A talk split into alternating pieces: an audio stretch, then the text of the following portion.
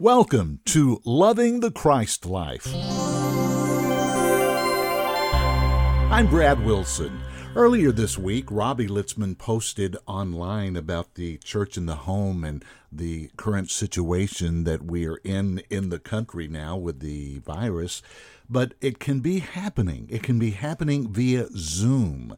Very, very good post and a very good idea. We'll talk to you about that a little later and give you some ideas. But first, let's get in today's message.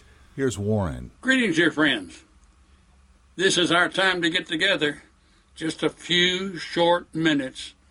But in these few minutes, your life can be radically changed. Your understanding can be changed. You see, God didn't put us on this earth to be defeated. He didn't put us on this earth to just try to live it out. There's so many Christians like that. They're just hoping I can just live it out a little bit till the Lord takes me. Oh, dear friends, He's given you the power. He's given you the understanding. He's given you the mind. He's given you the grace to be able to live through anything and everything that happens on this earth. What's happening on this earth? It's sort of like being in a schoolhouse. We're learning. If we don't learn our lessons, if we don't learn like what we ought to, we're going to feel ashamed one day. I think we'll stand before Him and worry about, I didn't carry through. I didn't live the life He gave me to live. He put Christ in me. He gave me a new mind. He said I could have the mind of Christ. He did all these wonderful things for me, but you know what? I didn't take hold of them. So my ministry is helping people to take hold of who they are in Christ. It'll not be an easy journey for you to take to find out who you are, because who you are right now is in the way. Who you think you are right now is in the way.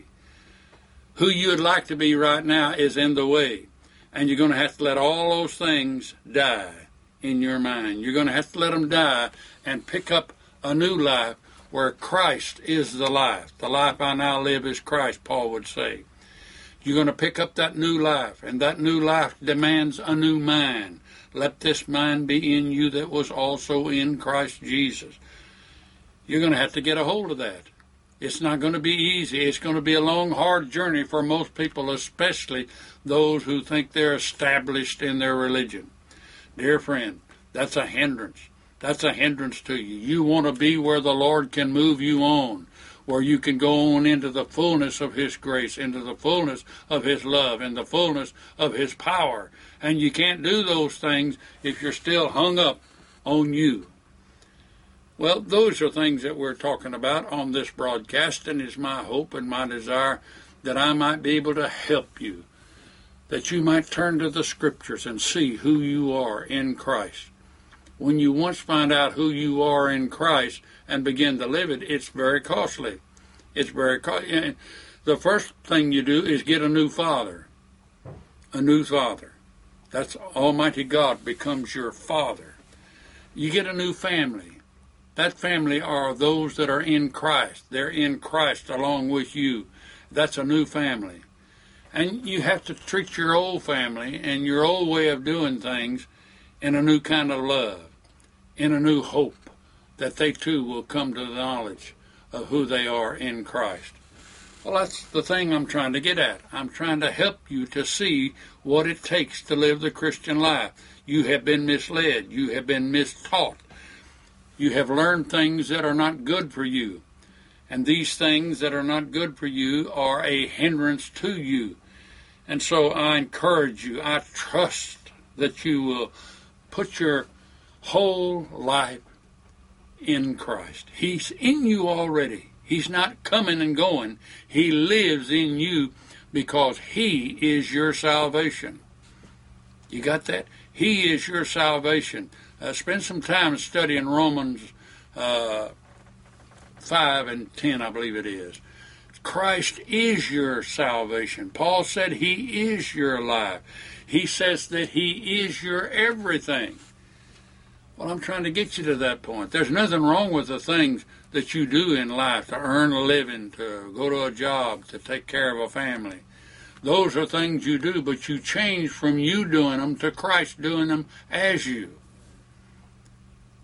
So what happened to your old life? It was crucified. What happened to the old way you did things? It was crucified with Christ. What happened to what you thought was the gospel and what you thought was truth? It is superseded by the wisdom that is ours in Christ Jesus. I left you in the last broadcast with this idea that Paul's revelation is where we begin to get this new mind. His revelation come direct from Christ. He sat down and he wrote it in epistles. But the problem with his epistle is people read his epistles without getting a revelation. You see, that's so important that you have a revelation from Christ yourself. And when he gives you that revelation, then Paul's revelation opens up to you. It opens up to you clearly. And that's what God intended. Now, religion would take away revelation. It already has in many places. Religion would take away God showing you who you are through Paul's epistles. That hadn't even started in many places. The revelation would make you akin to the Christ that is in you. He that is in you lives greater than he that is in the world. And I like to say that he is us. So it literally means the Christ that is in you supersedes your life in this world. That's what Christianity is. Christianity is his life, not your life. It is not you who get a new life just for you, because we interpret that to mean he's changed us from bad to good. He's changed us from despair to hope. No, that's not what it is. You get a whole new life, and that new life is Christ. Christ liveth in me, Paul would say. The life I now live is Christ, Paul would say. And so I'm trying to get this across to people. Wherever I go and whatever I do, I travel around this world looking for people who want to be Christians. Not church members. Multitudes of people are church members, and good church members, and really love the Lord, but they are not Christian yet. What does it take to be a Christian? It takes the death, burial, and resurrection as your past life. Death to it, resurrection to it, until you have the death, burial, and resurrection of the old life. You're still living in the wrong vein, and it'll never really work out. Oh, you may make heaven. God's full of mercy and grace still. But you'll never enjoy the Christian life. There'll be no Christian life to get to heaven. It'll all be the Father's life. It'll be the Father's plan in operation. And that's glorious. That's glorious. That's what he intended from the beginning, chosen in Christ before the foundation of the world. That's what he intended.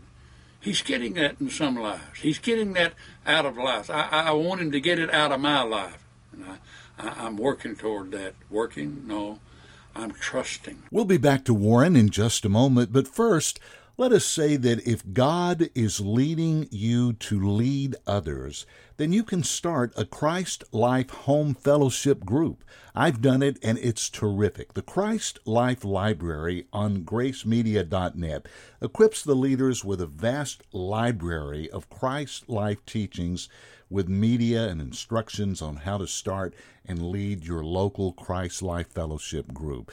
It's a wonderful thing, and as Robbie posted this week, don't let this coronavirus and all of the things that are going on stop you. It's very important that we continue this message and continue to have these meetings. You can do it via Zoom. Check into it. It's a wonderful opportunity to continue if you're already doing it or to start on Zoom. It's really a great device, and I think you'll enjoy it. Go to the website again, that is grace-media.net, and find out more. Now, back to Warren. I'm trusting to that one end, that he that is in me will be the real me. The real me. And I trust that for you. And if it's not, then Christianity hasn't come. The understanding of Christianity hasn't come. Christianity has been divided up into 1,000 different things you do. That's not Christianity. Christianity is who you are. Who you are. Who is the born-again Christian, somebody that God has placed Christ's life in them. Born again. You weren't born again.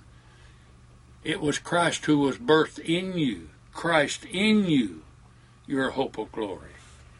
Well, that is a new life. That is your new life. Your new life is Christ. And he comes through you as God created you. He comes through you just as God made you. He made you to be his. But you were filled with a sinful nature. You were filled with an old way of doing things. And so at the crucifixion of Jesus, those things died out if you choose for that to happen. Well, I'm talking to you about these things that you should choose to happen in your life. In fact, we're in the third verse of the third chapter of Ephesians. That's where we are right now in our study. And you see, I go very slowly through these scriptures. I'm hoping some of you will follow me and that you will go back to the scriptures and see whether or not the things you're being taught are right. I hope that you'll do that. I hope that you'll make the scriptures preeminent in your life, because that's where real revelation is going to take place. That's where God's going to reveal himself to you, is right out of the scriptures. Now, I hear so many stories of people who had revelations of things that are not akin to God's plan at all. They think God revealing this and God revealing that. No, he reveals his Son. He reveals Jesus. You see, that's the big thing God did for us at the cross. He put us in Christ's body, and when Christ died, we died also. But we can't come out of that death until we believe all that happened, until we believe on the Lord Jesus Christ. That brings us from that death to marvelous life. And so we got to the third verse of Ephesians 3, and it reads sort of like this. It reads, "How that by revelation he made known unto me the mystery, as I wrote afore in a few words." We'll get to the latter part of that verse later. But he said, "How that by revelation he made known unto me the mystery." The mystery. We've got to talk about that a moment in the time that's left on this broadcast. What is the mystery?